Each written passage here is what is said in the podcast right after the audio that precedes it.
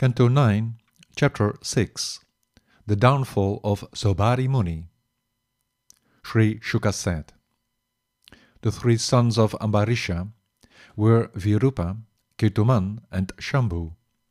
From Virupa there was Prishadashva, and from him there was a son called Ratitara. Ratitara had no sons, and therefore sage Angira was requested to beget children with his wife. That led to the birth of sons with Brahminical qualities. Being born from his wife, these sons belonged to his family. They were remembered as the dynasty of Angira and were among the sons of Ratitara most prominent because they, being born under that circumstance, were considered double born. When Manu once sneezed, the son Ikshvaku was born from his nose. Vikukshi, Nimi, and Dandaka were the most prominent among the hundred sons whom he begot. Twenty-five of them became kings in Aryavarta in the east, O king, as also did twenty-five of them in the west of that region. Three of them ruled in the middle region, while the rest of the sons ruled over other places. He, King Ikshvaku, once during Ashtaka Shraddha offerings, ordered his son, O Vikukshi, bring me pure flesh, go for it right now without delay. And so he went to the forest to kill animals suitable for the oblations, but when he was fatigued and hungry, the hero, forgetfully about the fact that the flesh was meant for the sacrifices, ate a rabbit.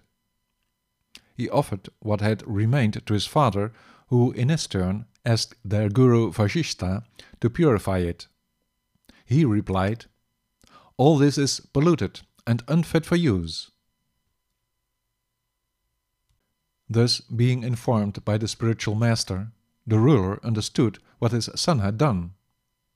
Out of anger that he had violated the Vidi, he consequently sent him out of the country. The king had a conversation with the scholar. In accordance with what he told him, he thereupon, living as a yogi, gave up his vehicle of time, his body, and thus achieved the supreme position. After the withdrawal of his father, Vikukshi returned to rule over this planet Earth. He worshipped the Lord with different yajnas and became celebrated as Shashada, the rabbit eater. Puranjaya, the conqueror of the residents, was his son. He was also known as Indra Vaha, carried by Indra, and Kakutstha, sitting on the hump of a bull. Hear now about what he has done to receive these names. There had been a devastating war a fight between the gods and the demons, in which his supreme assistance as a hero was accepted by the godly souls who had been defeated by the Daityas. By the order of the God of gods, Lord Vishnu, the supersoul and master of the entire creation, Indra, in the form of a great bull, became engaged in his Puranjaya's service as his carrier. He, well equipped, with a first-class bow taking up the sharpest arrows, was praised by the demigods, mounted it, and sat on the hump, prepared to fight. Favored by the power of Vishnu, the original person and supersoul, he, surrounded by the servants of heaven, then laid siege to the Daitya residence on the western side.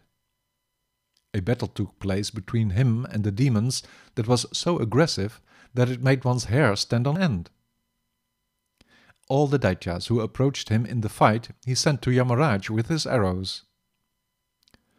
Confronted with his shower of arrows that was as fierce as the fire at the end of time, the Daityas, who were slaughtered and dispersed, fled away to return to their places.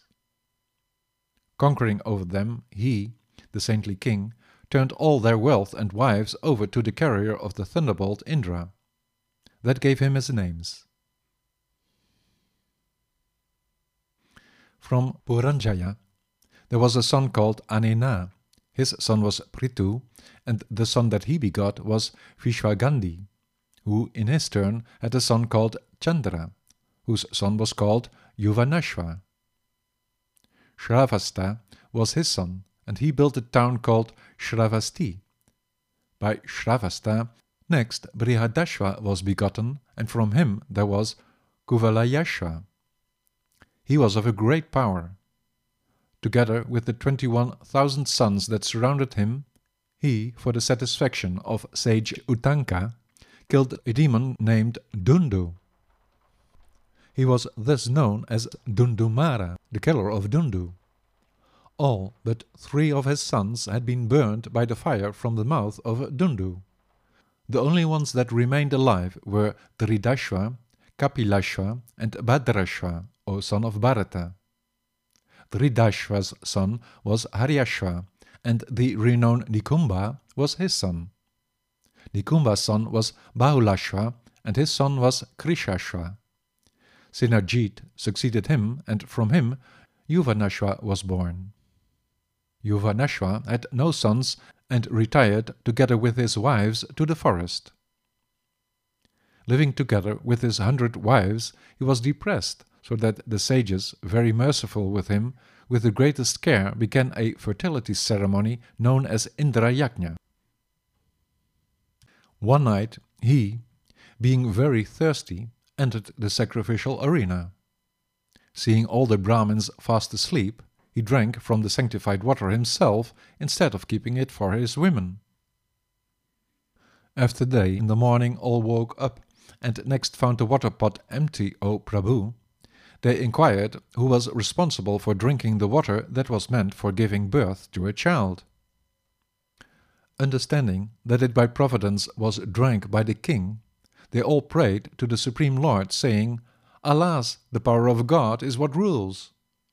And so, lo and behold, after due course of time, the lower abdomen of King Yuvanashva opened itself at the right side, from which a son was born with all the qualities characterizing a good king.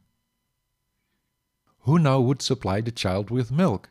It was crying that much, thirsting for it, that King Indra said, Do not cry, my child, just drink from me, and thereupon gave it his index finger to suck. It was the mercy of the divine scholars that the father did not die because of the baby he gave birth to. Yuvanashva later on achieved the perfection of life by doing tapas in that same place. Dear King, Indra gave the child the name Trasaddasyu, the fear of the rogues. Crooks like Ravana and such were afraid of him.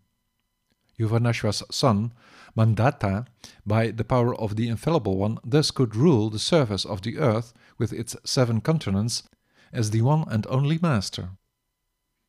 He also, in full awareness of the Supersoul, worshipped Yajna, the Lord of Sacrifices, the God and Supersoul of everyone elevated above the sensual plane.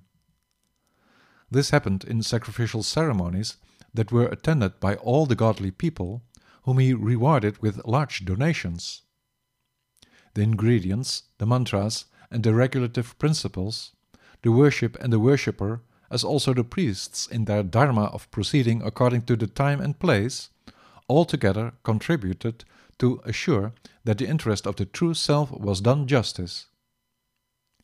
For all the places mentioned, that stretch from where the sun rises above the horizon to everywhere it sets, one speaks about the field of action of Yuvanashva's son, Mandata. The ruler, Mandata, begot in the daughter Bindumati of a king called Shashabindu the sons Purukutsa, Ambarisha, and Muchukunda, who was a great yogi. Their fifty sisters accepted sage Saubhari as their husband. He, Saubhari, performing an uncommon austerity in being submerged in the depth of the Yamuna river, saw in his penance how a big fish was enjoying sexual matters. Thus being sexually awakened, the scholar begged the king Mandata for a single daughter. The king said, You may marry a daughter of mine, O Brahmin, if that is what she chooses. He thought to himself, Women do not like me. I'm too old. I'm not attractive to them. I'm wrinkled, have grey hair, and a head tremor. I will be rejected let me make it so that my body is desirable to the women of heaven, not to mention the daughters of the worldly kings. This was the resolve of the mystic. The sage, being announced by an envoy, was admitted into the quarters of the princesses that were opulent in every respect. There he was accepted by all the fifty princesses as their single husband. A great quarrel rose among them when they, being attracted to him, gave up their friendship by saying things like, This man is the right person for me, not for you. He, as a result of his austerity, knowing many a mantra, enjoyed with his wives an unlimited opulence with everything that one could wish for. All kinds of finely furnished houses and quarters, parks, the clearest water in ponds amidst fragrant gardens, costly bedding and furniture, clothing and ornaments.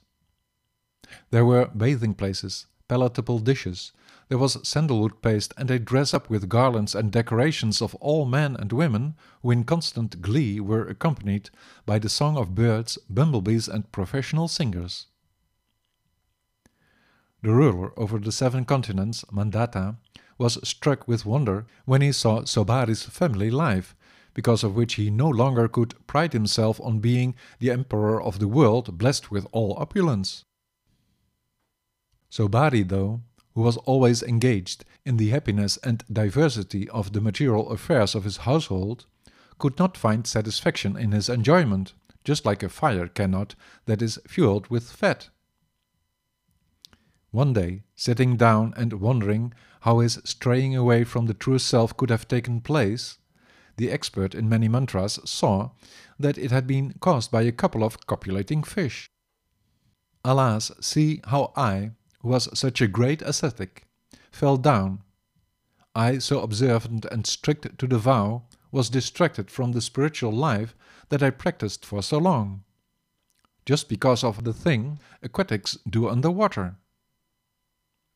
He who seeks liberation must give it up to associate with those who are loose in their sexual morals.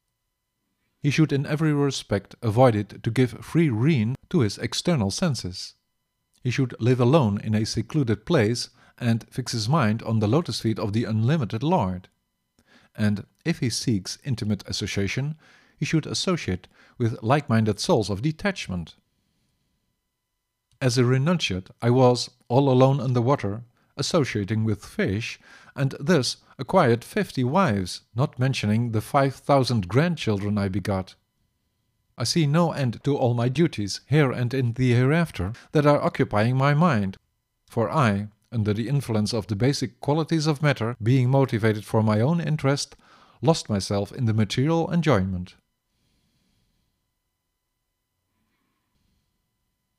Thus, regretfully living at home, he, in due course of time, became detached and situated in the renounced order of life he went to the forest, and was followed by all his wives, for he was their object of worship.